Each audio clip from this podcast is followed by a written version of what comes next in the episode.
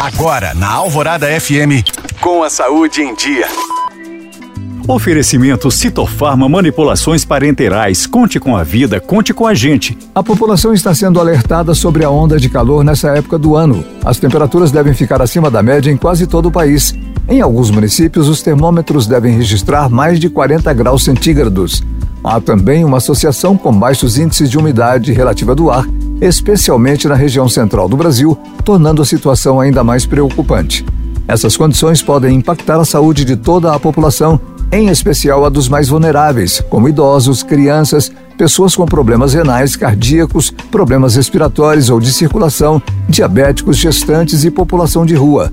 Esse grupo sofre mais com as consequências do calor e os principais sinais de alerta são transpiração excessiva, fraqueza, tontura, náuseas, dor de cabeça, câimbras musculares e diarreia. Mesmo estando em casa, é preciso tomar alguns cuidados, como fechar cortinas ou janelas mais expostas ao sol e facilitar a circulação do ar, abrindo as janelas durante a noite usando menos roupas de cama e de dormir.